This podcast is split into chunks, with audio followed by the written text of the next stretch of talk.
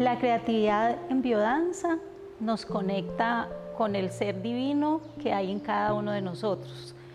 Nos permite relacionarnos con el mundo desde la conexión con la razón y el corazón para a través del amor desarrollar todo nuestro potencial y llevarlo a la práctica.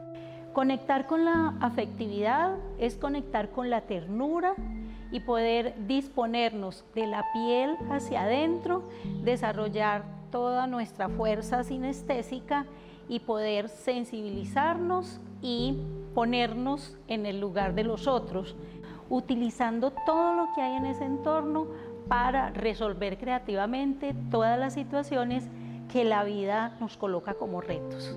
La creatividad es la expresión de la inteligencia del ser humano poniéndolo en movimiento con los demás seres humanos.